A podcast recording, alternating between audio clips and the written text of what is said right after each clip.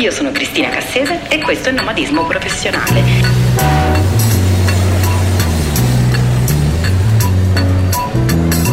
Un podcast unico nel suo genere, interamente dedicato all'antropologia culturale. Quello tra arte e cultura è un intreccio fittissimo, per certi versi inestricabile. Esiste un forte legame tra le espressioni artistiche di un'epoca o di un popolo e la sua cosiddetta identità culturale. Prendiamo ad esempio i nomadi più esotici e misteriosi del nostro immaginario, quelli che proprio rappresentano il nomadismo ancestrale, atavico, fuori dal tempo. I Tuareg, gli uomini blu, i nomadi del deserto. Attorno a queste persone c'è un corollario anche piuttosto affascinante di credenze e luoghi comuni più o meno corrispondenti alla realtà.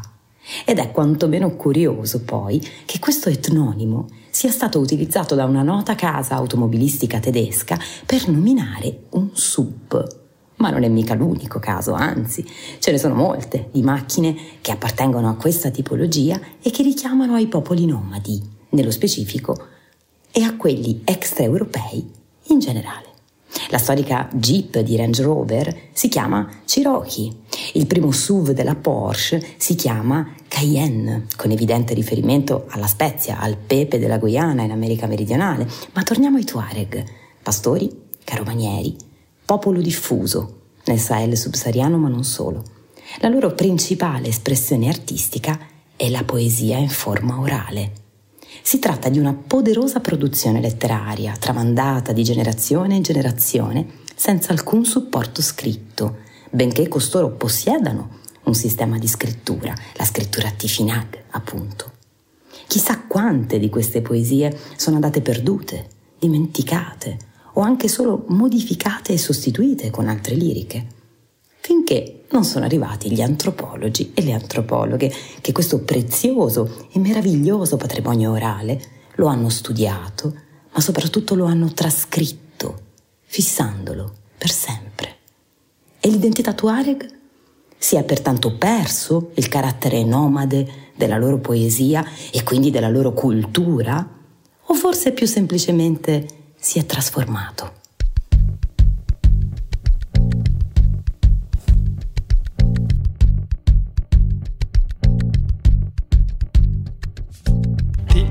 سستان أقام لكتف وتمي ديوان لا تسند لا الشكوى ينايا ورني سنجي تسانا تبارك سكوز تران دغش النوان ديني ريساس تنقم تكتف وتمي ديوان لا تسند لا الشكوى ينايا ورني سنجي تسانا تبارك سكوز تران دغش النوان كيكوزان insomma, questa identità culturale? E che succede quando tradizioni, pratiche a volte secolari o millenarie vengono perdute o al contrario forzatamente salvate? Si perdono e si salvano anche le identità dei popoli che hanno prodotto quelle tradizioni? Forse dovremmo riflettere un po' di più su che cos'è una tradizione e su che cos'è l'identità. Nel 1983 Eric Hobsbawm e Terence Ranger pubblicarono un saggio molto interessante che si intitola L'invenzione della tradizione. Essendo due storici, il loro campo di ricerca è l'Occidente e il focus riguarda in modo particolare la costruzione delle identità nazionali, ma con le dovute specifiche trovo che il loro ragionamento di fondo possa valere per qualsiasi tradizione. Le tradizioni si inventano, si creano e si tramandano, a volte anche molto a lungo, ma non sono affatto monolitiche e impermeabili. Non possono esserlo, e questo vale anche per le identità.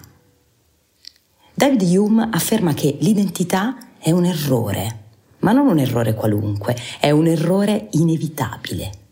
Abbiamo bisogno dell'identità perché ci serve una cornice di certezze, di punti fermi, ma a ben guardare, la realtà, l'esistente, è in costante divenire.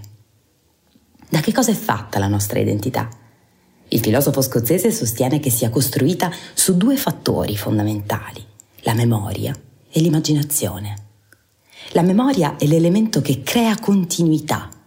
Io sono io perché mi ricordo di cosa sono stata, mi ricordo di me stessa bambina, ragazza, giovane donna, ma attenzione, è la mia capacità di immaginazione che assorbe e plasma questi ricordi. Non mi soffermo ulteriormente perché il discorso a questo punto diventerebbe molto lungo, ma quello che voglio evidenziare è che le identità, in qualsiasi modo le concepiamo, non sono mai ferme, statiche, monolitiche. Sono per forza di cose nomadi. A volte di più, a volte di meno. E l'antropologia, ma soprattutto l'etnografia, la ricerca sul campo, ci mettono in una condizione in un certo senso estrema da questo punto di vista ci pongono su una soglia e si configurano come profonde esperienze trasformative. Perché se una qualche identità esiste, beh, esiste in relazione ad un'alterità. Esiste un noi in funzione di un loro. E la definizione di che cos'è questo noi e di che cos'è questo loro è soggetta a continue negoziazioni. Questo movimento permanente, questa perenne riconfigurazione delle identità è descritta magnificamente in un TED Talk che non a caso si intitola Farsi nomade. E sono profondamente felice di avere la possibilità oggi di dialogare proprio con l'autrice di questo potente talk, Elena Dac, scrittrice e antropologa che da anni conduce ricerche tra e con i popoli nomadi. Ciao Elena, benvenuta e grazie per aver accettato il mio invito. Buongiorno Cristina e buongiorno a tutti e grazie a te per l'invito. Dunque Elena, ci sono veramente moltissime cose che ho voglia di chiederti. Partirei dal TED Talk di cui parlavo prima, eh, il tuo meraviglioso TED Talk dedicato proprio al farsi nomadi, a questa possibilità meravigliosa che tutti abbiamo. Eh, ecco, in quell'evento tu hai parlato di antropologia come scienza inquieta. Hai voglia di spiegarci meglio che cosa intendi? Eh, diciamo, l'antropologia appartiene al, diciamo, al, gruppo delle cosiddette scienze sociali, che sono definite anche eh, scienze morbide, a differenza, non so, della matematica o della fisica, che sono le cosiddette scienze dure. E credo che questa definizione eh, aderisca bene al, all'inquietudine a cui io ho fatto riferimento, vale a dire che l'antropologia è una scienza che va alla ricerca di un sapere che non troverà già fatto, pronto sul campo, ma va alla ricerca di un sapere che andrà costruito nell'interazione con l'altro, eh, con cui si relazionerà l'antropologo. Ecco perché l'inquietudine nasce così come nasce, diciamo, come premessa a qualunque tipo di relazione con l'altro, proprio perché non si sa esattamente in che direzione quella relazione ci porterà e quindi la forma che quel sapere assumerà. Infatti, seppure è vero che l'antropologo, eh, diciamo, il, una buona metodologia lo, lo prevede e lo impone,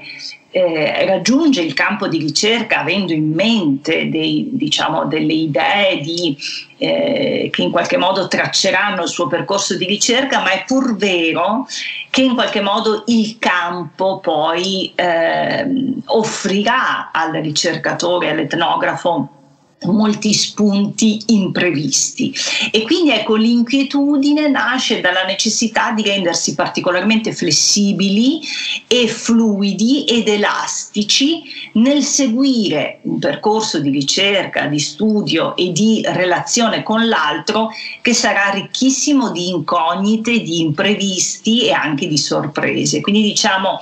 il farsi, eh, diciamo l'assumere un approccio mentale, eh, creativo, aperto all'imprevisto, ha a che fare con la, la bellezza, diciamo, ma anche l'inquietudine che questo tipo di ricerca inevitabilmente comporta.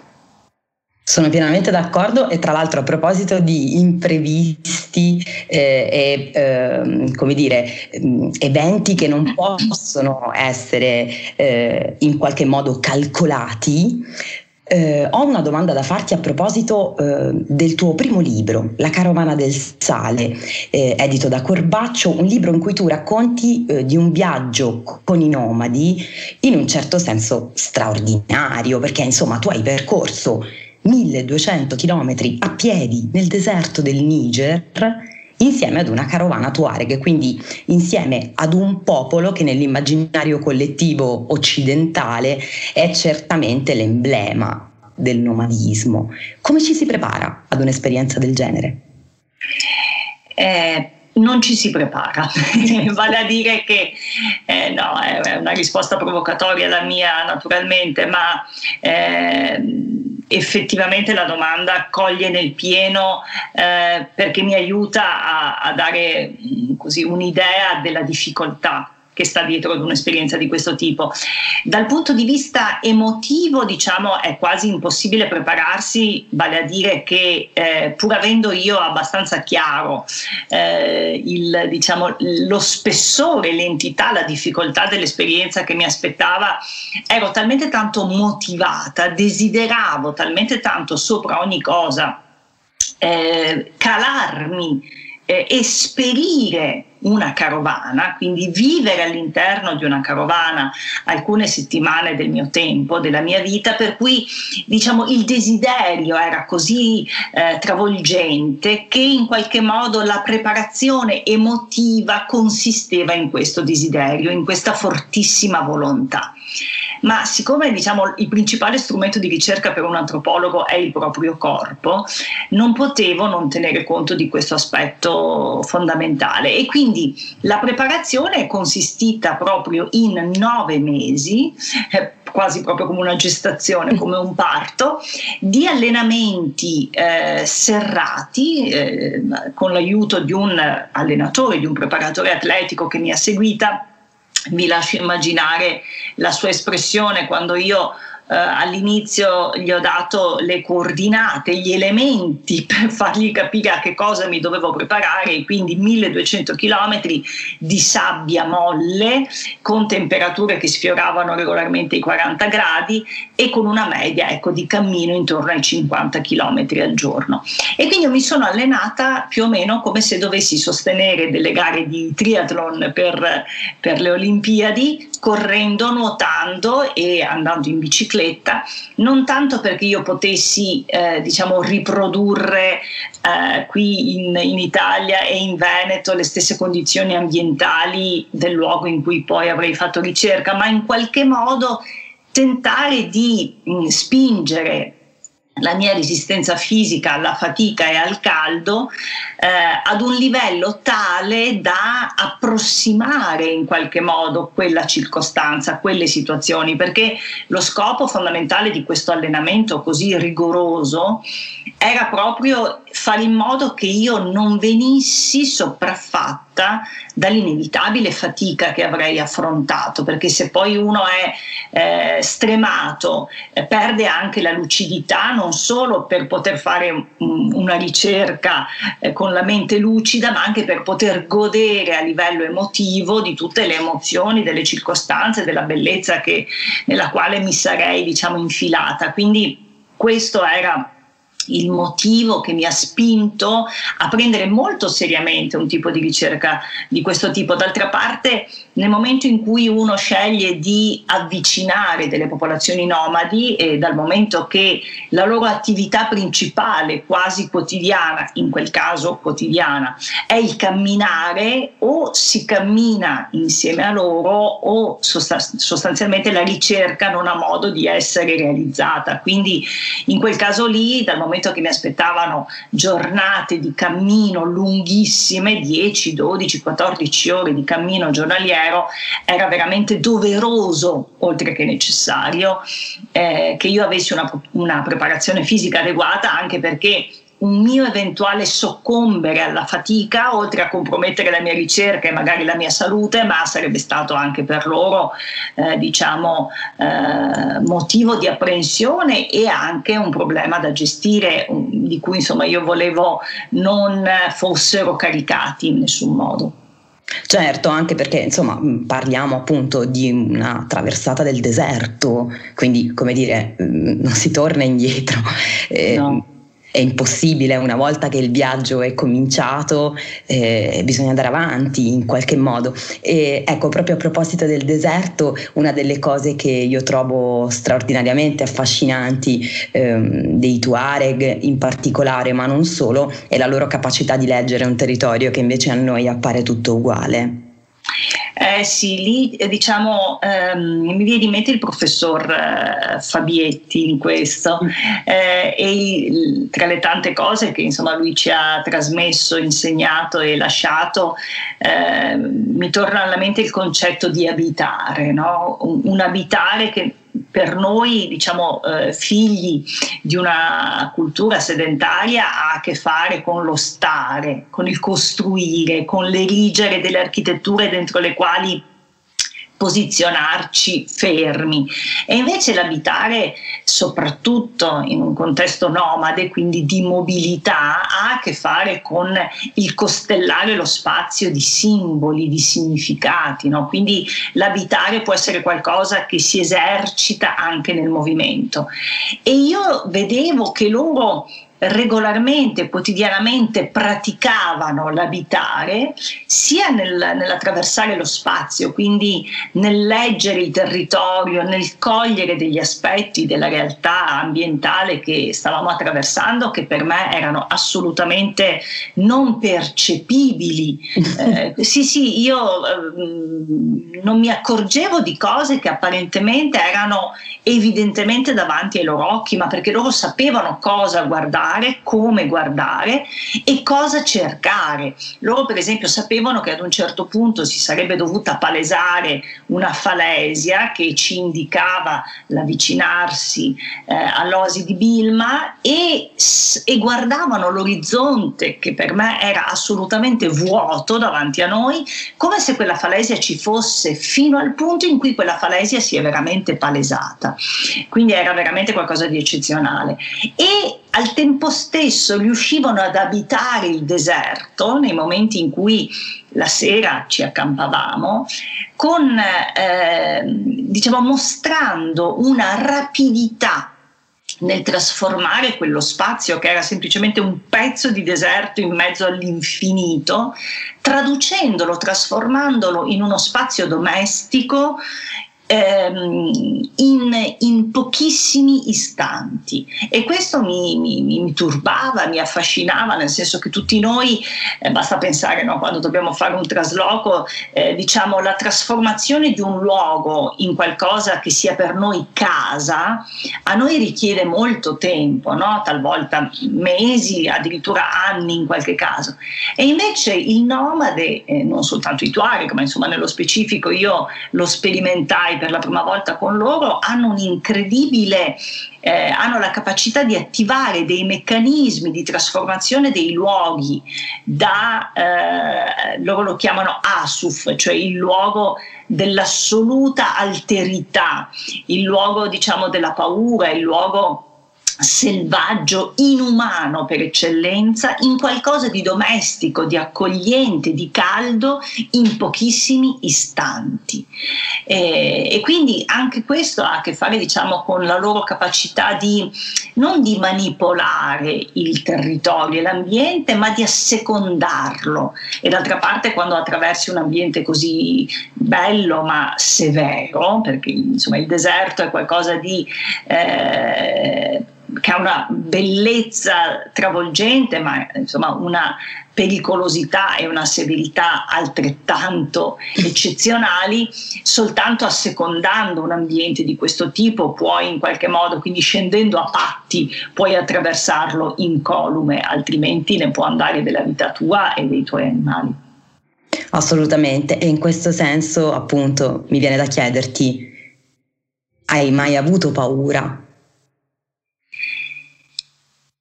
non vorrei che la mia risposta sembrasse mh, arrogante, eh, perché naturalmente sono eh, abitata dalle fragilità dell'umano come, come tutti, eh, ma devo dire non ho avuto paura ehm, perché fin dal primo momento eh, io ho avuto la sensazione che i 30 eh, carovanieri che, che, che diciamo, facevano parte della carovana in questa squadra composta da 300 dromedari, 30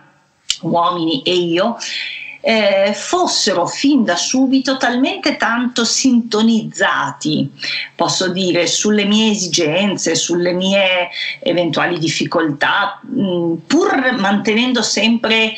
quella distanza anche fisica necessaria perché io non mi sentissi mai diciamo a disagio, mai con il fiato sul collo. Pertanto io sentivo di avere intorno a me tantissime persone che qualunque eh, difficoltà io avessi avuto sarebbero state disponibili, pronte a, ad aiutarmi e anche quando a metà diciamo di questo percorso e quindi quando abbiamo raggiunto l'osi di Bilma e ci aspettavano a quel punto i 600 km di ritorno e io ho avuto un attacco di malaria e obiettivamente insomma è una malattia che sappiamo eh, uccide ancora oggi moltissimi in Africa. E anche in quel momento io eh, mi sono in qualche modo abbandonata agli eventi che tra l'altro poi come io descrivo nel libro eh, si sono espressi in una sequenza di situazioni molto fortunate che mi hanno permesso di essere qui anche oggi a raccontare questa storia. Quindi la paura devo dire non, non ha avuto spazio nel mio animo ma non per incoscienza ma perché ho avuto sempre la sensazione ma che più delle volte è stata anche la certezza di essere essere in un contesto eh, non solo molto accogliente, ma accudente nei miei confronti. Questo è veramente meraviglioso, davvero la, la, la possibilità che si apre nell'incontro con l'altro eh, di attraversare uno spazio eh, come quello del deserto che giustamente tu descrivi eh, come straordinariamente bello ma anche severo. Ehm, proprio perché c'è questa cioè si cammina insieme, insomma, si cammina uno a fianco all'altro e, e questa credo che sia una metafora potentissima al di là eh, dei viaggi, diciamo così, tra virgolette, estremi, cioè non è necessario compiere eh, esperienze eh, come la tua eh, per sperimentare questa possibilità dell'incontro con l'altro. Certo però che i tuoi viaggi, le tue ricerche, il tuo lavoro eh, hanno tra i tanti meriti quello di portare in evidenza, proprio perché eh, appunto le, le, condizioni sono condizioni straordinarie, sono condizioni, se vogliamo, anche particolarmente difficili. E quindi leggendoti, leggendo i tuoi libri, ascoltandoti eh, anche adesso, ehm, davvero è evidente per me e credo anche per chi ci ascolta eh, quanto è prezioso e importante camminare insieme all'altro, darsela proprio questa possibilità di incontrare l'altro da sé e di fare un pezzo di strada insieme. Eh, guarda, ascoltandoti mm, Cristina mi, mi, mi, viene in mente eh, insomma, un, uno dei grandi antropologi della storia dell'antropologia a cui eh, tento umilmente di, di, guardare per trarre insegnamento e ispirazione. Mi viene in mente Balandier, il quale eh, eh, parlava proprio del vabbè, il concetto del detour di cui lui eh, diciamo che è una delle colonne eh, del, del, del, suo pensiero, della sua riflessione che ha a che fare con questo eh, diciamo fare un, un lungo eh, viaggio all'interno della cultura e della vita dell'altro per poi tornare a sé trasformati, no? eh, per sempre in qualche modo votandosi a questa sorta di esilio culturale che eh, la ricerca etnografica impone, no? che questo esperimento impone, fa sì che l'antropologo torni a sé grazie alla prolungata eh, relazione con l'altro trasformato. No? In qualche modo l'antropologo si trova ad avere a che fare con la vita dell'altro, a manipolare anche diciamo, delle categorie di pensiero che non sono quelle con cui solitamente ha a che fare e questo e in qualche modo lo infetta, eh, usa questo termine Balandieno, nel senso che si verifica una sorta di impregnazione nell'avere a che fare con l'altro, nel camminare con l'altro, nel eh, diciamo negoziare tutta una serie di significati stando sul campo con l'altro. Ehm, che per sempre trasformeranno l'antropologo. Ecco, devo dire, questo eh, questo sottolineare quanto la biografia personale dell'antropologo rispetto magari ad altri scienziati sia per sempre, eh, diciamo, eh, non posso dire stravolta, ma condizionata, trasformata dal contatto con l'altro, ci dà la misura di quanto la disciplina, di quanto la ricerca sul campo abbia a che fare poi con la, la, persona, con l'individualità dell'antropologo, no? nel senso che sappiamo benissimo che la nostra presenza, che la nostra figura non può porsi in maniera neutra nel campo e io trovo che sia una insomma, delle grandi ricchezze che l'antropologia eh, offre al, al ricercatore, all'etnografo, quello di vivere delle esperienze che poi lo trasformeranno per sempre, no? come questo diciamo eh, costante eh, incrocio di sguardi, questo, ehm, questo interrogarsi reciproco sul campo, poi si risolva in qualcosa che trasforma per sempre la vita dell'antropologo, che quindi alla fine di quella ricerca non è più lo stesso, non è più la stessa persona che aveva cominciato quella ricerca, perché e in questo sia Balandier, ma mi viene in mente anche per esempio Risman, che è stato suo allievo, sono sempre stati estremamente eh, e giustamente eh, attenti a riconoscere eh, l'importanza della conoscenza che i nostri collaboratori sul campo, quelli che insomma si possono chiamare anche informatori, anche se informatore non è la parola che io prediligo, eh, ci regalano, no? nel senso che noi non potremmo fare eh, una ricerca, non potremmo fare antropologia, non potremmo scrivere quello che scriviamo se le persone che incontriamo sul campo non fossero così generose non solo mettendo a disposizione le loro vite, ma le loro esperienze, il loro sapere con noi. No? Quindi sul campo è come se noi ricevessimo dall'altro, eh, dalle persone con cui collaboriamo, del sapere. E quindi ecco, era, è fondamentale secondo me che l'antropologia riconosca questo.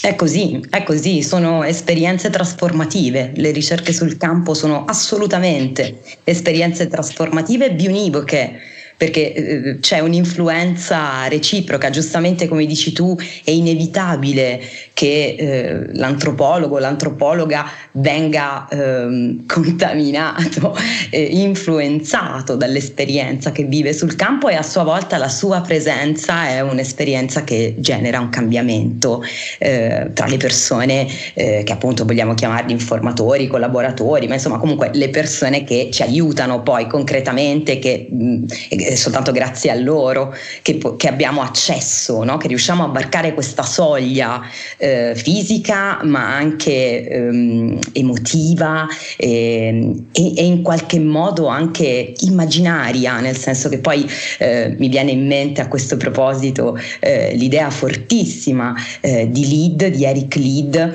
ehm, rispetto al partire in generale, ehm, che è un, effettivamente un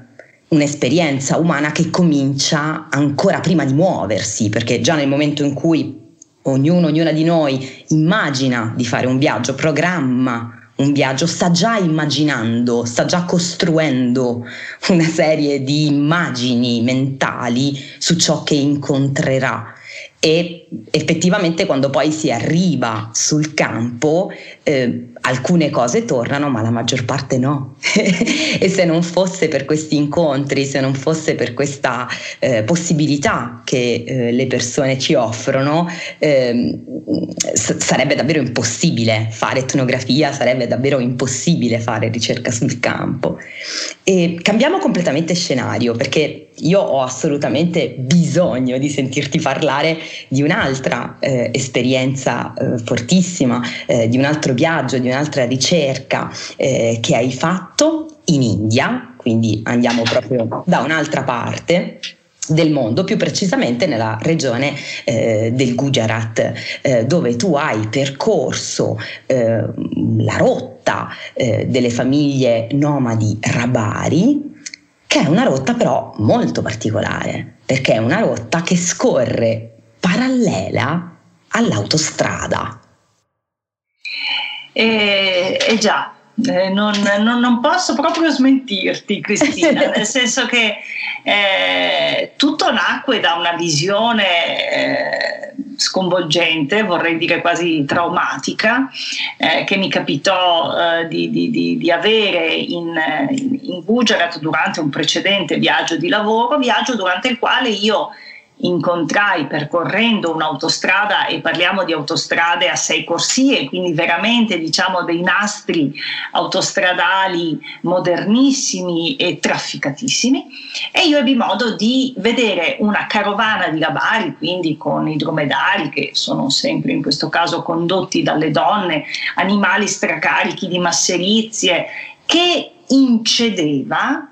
eh, ondeggiando, caracollando come di solito accade sulle dune, ma lungo la corsia di emergenza di un'autostrada. Questa visione fu eh, talmente tanto eh, straniante, talmente tanto disorientante che in quel momento preciso io decisi che sarei dovuta tornare in Gujarat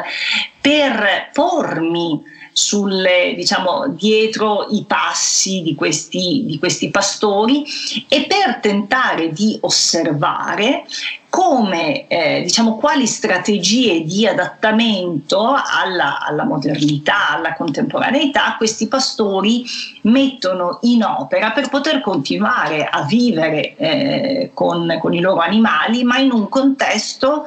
eh, ambientale sempre più eh, non soltanto costruito, ma antropizzato e industrializzato. Tant'è che quando poi appunto sono tornata per fare ricerca un mese durante la stagione secca e un mese durante il monsone, perché mi interessava anche dal punto di vista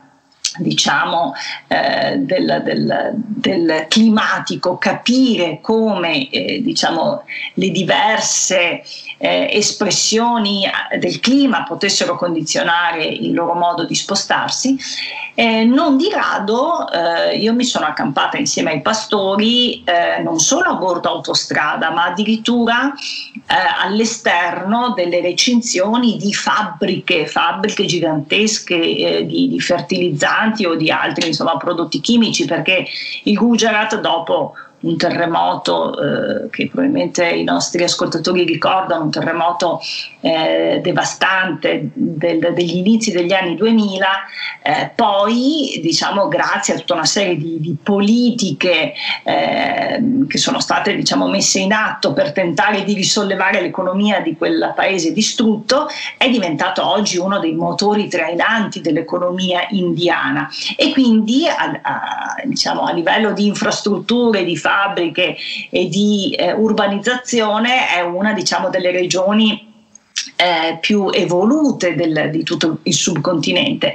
Eppure eh, all'interno di questo tessuto così eh, diciamo trasformato eh, I nomadi gabari, eh, non tantissimi, ma mh, mm, diverse comunità di nomadi gabari continuano a zigzagare, a muoversi eh, anche camminando lungo le autostrade, autostrade che inevitabilmente eh, diciamo, tagliano, tranciano i loro tradizionali sentieri eh, che li portavano dal Catch, che è una regione eh, dell'ovest del, del paese, verso diciamo, le regioni più centrali del subcontinente e non potendo più percorrere i loro sentieri abituali, in molti casi sono costretti proprio a salire sull'autostrada e a seguirne eh, diciamo, lo svolgimento camminando sulla corsia di emergenza. Ovviamente con tutti i pericoli e i rischi che questo comporta, perché al di là della visione straniante che mi colpì, e dentro la quale poi io mi, mi ritrovai durante la ricerca, eh, non, non, posso certo scordare, eh, non posso omettere quanto tutto ciò fosse pericoloso naturalmente. E d'altra parte non, non hanno scelte, quindi mm, diciamo, mi sono ritrovata anch'io a camminare lungo la corsia di emergenza dell'autostrada insieme alle donne, agli uomini, al, alle greggi e ai dromedari. Effettivamente anche soltanto a immaginarla, poi in realtà eh, nel tuo libro ci sono anche delle, delle meravigliose fotografie e quindi eh, come dire è possibile proprio eh, vedere concretamente eh, quello di cui parli, di cui scrivi, che ci racconti, ma in effetti è, è qualcosa di eh, straniante al massimo. E mm, mi verrebbe da chiederti ma si crea una qualche relazione ehm, tra appunto mm, queste famiglie che eh, viaggiano sui dromedari mm, e quindi hanno anche come dire un ritmo no? completamente diverso rispetto invece alle automobili, i camion, eh, tutti i mezzi di trasporto su ruota che scorrono paralleli. Mm, immagino anche molti incidenti, insomma, perché evidentemente uno spazio del genere non può non essere estremamente pericoloso, soprattutto per gli animali. E infatti, diciamo, dal momento che gli incidenti, per fortuna non finché stavo facendo ricerca, ma insomma mi è stato riferito che purtroppo talvolta si verificano, alcuni tratti che sono ritenuti particolarmente pericolosi negli ultimi tempi vengono eh, diciamo non percorsi a piedi ma i pastori affittano eh, per, per eh, le donne e le masserizie dei camioncini che trasportano appunto donne, bambini e, e cose per un certo tratto mentre gli uomini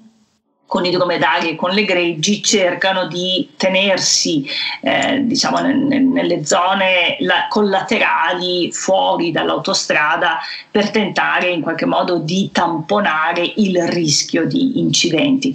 Eh, parlando delle fotografie, Cristina, mi dai la possibilità di ricordare un aspetto a cui tengo molto di questa ricerca che mh, abbiamo condiviso Bruno Zanzottera ed io. Bruno Zanzottera è un fotografo eh, eccezionale professionale che ha deciso di seguirmi in questo, in questo lavoro. Lui ha, devo dire, una naturale sensibilità antropologica eh, che lo ha portato non solo a raggiungermi per fare delle fotografie, ma a condividere completamente con me i due mesi di ricerca, calandosi quindi lui stesso all'interno di, di, di quello che eh, era diciamo, l'ambito che io desideravo avvicinare, eh, condividendo con me anche le difficoltà, perché non, non si può diciamo, lasciar passare sotto silenzio che una ricerca di antropologia prevede anche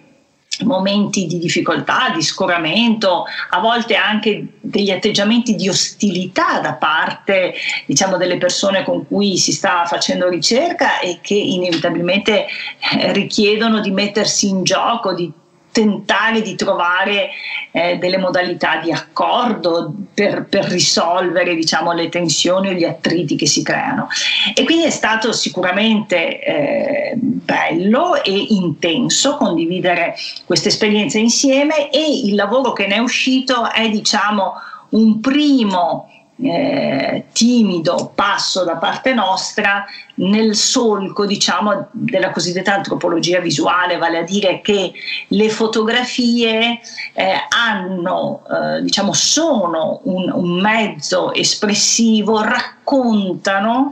eh, in maniera diversa rispetto alle mie parole eh, quello che è stata l'esperienza etnografica. Quindi diciamo abbiamo cercato di mettere insieme questi due linguaggi eh, per poter raccontare ai lettori eh, l'esito di quella ricerca eh, in modo che, ness- che non ci sia una gerarchia tra i mezzi espressivi, nel senso che lo scritto e la fotografia sono semplicemente due modalità diverse di espressione e di racconto. Molto, molto interessante davvero. Grazie, grazie mille Elena. Io avrei ancora voglia di chiacchierare con te eh, e confrontarmi rispetto ad un terzo viaggio, ad un terzo lavoro di ricerca che hai svolto invece eh, in Africa, eh, in Africa eh, subsahariana, quindi mh, mm, ancora in un altro eh, contesto, sia dal punto di vista geografico che storico, culturale, eccetera, però questa possibilità eh, me la riservo per il futuro, anche perché eh, so che stai lavorando in questo momento proprio alla tua tesi di laurea magistrale in antropologia culturale, facendo, ampliando ehm, ulteriormente le tue eh, le tue ricerche, le tue esplorazioni nomadi, ehm, in riferimento invece a, ad una realtà che ci è molto vicina. Eh, e quindi torniamo al discorso che facevamo prima rispetto al fatto che non è necessario andare chissà dove. Certo è chiaro che la distanza eh, fisica, geografica, ma anche culturale, eh, come accennavo poc'anzi, porta in evidenza ancora di più eh, una serie di elementi, ma in realtà è possibile ehm, davvero anche sotto casa sperimentare le possibilità dell'incontro e, e la ricerca che, che, tu stai conducendo eh, oramai da molti mesi eh, riguarda ehm, una ehm, diciamo così, un'esperienza, una pratica di nomadismo che è molto vicina a noi, che è tutta italiana. Non so se ci vuoi anticipare qualcosa. Sì, da ottobre scorso, eh, anche in questo caso con eh, la complicità di Bruno Zanzottera, sto seguendo eh, dei pastori italiani eh, che sono dediti a quello che viene definito pascolo vagante. Loro hanno delle greggi e durante l'estate stanno nei pascoli alti delle Dolomiti e eh, a, diciamo, a fine estate, con l'inizio dell'autunno, cominciano molto lentamente a scendere verso la pianura dove si trattengono per molti mesi e poi eh, prima dell'inizio dell'estate, più o meno a maggio, risalgono nei pascoli dolomitici. E non solo ho trovato eh, e trovo estremamente interessante lavorare con loro, ma eh, mi sono resa conto che la loro attività è eh, diciamo sorretta in molti casi dalla presenza di pastori Pearl che vengono dall'Africa occidentale, soprattutto dal Senegal e dal Mali. Quindi diciamo ragazzi questi che sono eh, diciamo braccia fondamentali eh, ormai nel sorreggere l'economia agropastorale di certe regioni del nostro paese. Quindi diciamo questo innesto eh, del, del, lavoro eh, legato alla migrazione di, di pastori dall'Africa occidentale all'interno dell'economia pastorale eh, del nord-est dell'Italia mm, mi è sembrato un argomento molto interessante. Eh, anche se devo dire mi ha molto disorientato avere a che fare con la familiarità, sembra quasi un ossimoro eh, ciò che sto dicendo, ma è vero nel senso che tutte le esperienze precedenti eh, di cui abbiamo chiacchierato oggi mi hanno necessariamente imposto di avere a che fare con delle realtà, con dei contesti culturali molto diversi diciamo da, da, da, quello eh, a cui appartengo. In questo caso avevo a che fare, ho a che fare con dei pastori veneti, eh, il cui dialetto, la cui cadenza mi è particolarmente familiare perché assomigliano molto alla mia che sono nata eh, a Venezia, ehm, vestono, si atteggiano, gesticolano in, in modi che ovviamente riconosco come come anche miei. E, e questa diciamo, coincidenza, questa identità, questa familiarità, tutte queste somiglianze mi hanno particolarmente disorientato ed è, diciamo, è stato curioso anche per me com- rendermi conto di come la, la, la, la familiarità linguistica, sonora, gestuale, eh, l'atteggiamento, proprio la, la postura, no? di, diciamo, eh, simile di, queste, di, di questi pastori eh, mi abbia in qualche modo, eh, non dico messa in difficoltà, ma eh, mi abbia costretto a problematizzare la mia figura, il mio posizionamento, il mio atteggiamento nei loro confronti più di quanto non sia accaduto eh, nel Sahel o nel Sahara o in India davvero molto molto interessante anche questo tema di quanto sia eh, effettivamente difficile ehm, perché è così. Io nel mio piccolo ho sperimentato una cosa simile quando eh, mi sono occupata ehm, di ehm, danze tradizionali della Puglia quindi tarantelle, pizziche perché insomma la mia ricerca ehm, è orientata soprattutto verso le arti performative e, e mi è capitato a un certo punto del del mio percorso di eh, lavorare su queste pratiche che proprio come dici tu, mi sono estremamente familiari perché essendo io pugliese è chiaro che eh, insomma mh, ci sono proprio un po' cresciuta eh,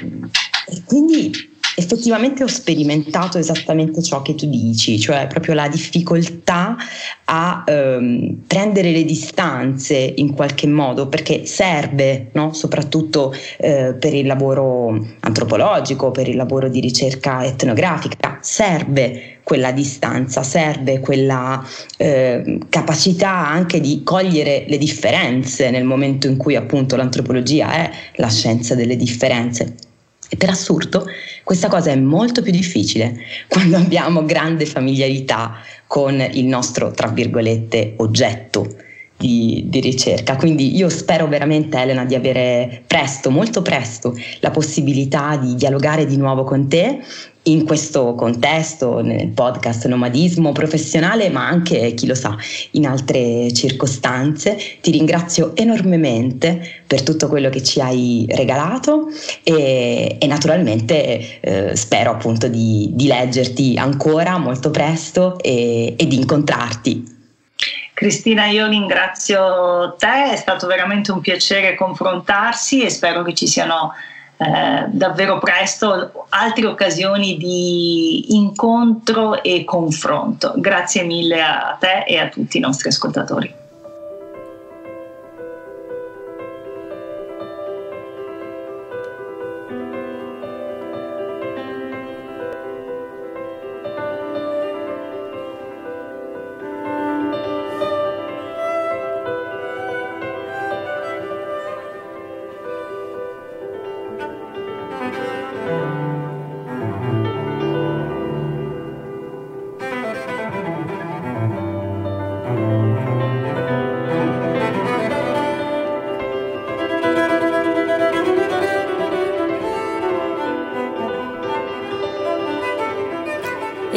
Lasciamoci così, con tutte queste porte aperte, con queste finestre di possibilità belle spalancate e sospese. Le attraverseremo in futuro. Come sempre ci salutiamo con qualche consiglio per approfondire. Inutile dirvi che i libri di Elena Duck ve li raccomando con assoluta convinzione. I tre testi dedicati alle sue ricerche con i popoli nomadi sono La carovana del sale, a cui facevamo riferimento prima, e Io cammino con i nomadi, di cui parleremo, spero, prossimamente, entrambi pubblicati da Corbaccio. Il libro realizzato in collaborazione con il fotografo Bruno Zanzottera, che racconta l'esperienza in India, si intitola Ancora in cammino in viaggio con i nomadi Rabai del Gujarat, edizioni Crowd Books. Tra l'altro a settembre il piccolo teatro di Milano ospiterà una mostra di queste straordinarie immagini fotografiche. A proposito di identità e di cultura, ci sono due saggi di Francesco Remotti, pubblicati dalla Terza, che a mio modestissimo parere sono fondamentali. Contro l'identità, uscito nel 1996, e L'ossessione identitaria del 2010. E se vi interessa conoscere meglio la poesia orale Tuareg, fate riferimento alla monografia etnografica di Amalia Dragani, antropologa che si è molto occupata del tema. Si intitola Giavellotti Tifinag, poesia e poeti dei Tuareg del Sahara ed è pubblicata da Il Segnalibro. E voi? Sono sicura che l'idea di farsi nomadi proposta da Elena Duck vi torni parecchio, vero? Cosa ne pensate? Quali sono gli ambiti in cui praticate o vi piacerebbe praticare un approccio nomadico? Fatemelo sapere nei commenti sulla pagina Facebook Nomadismo Professionale e sul mio profilo Instagram. Se questo episodio vi è sembrato interessante e volete sostenere il progetto, offritemi un caffè o un cappuccino su Kofi. Grazie per il vostro ascolto e statemi bene.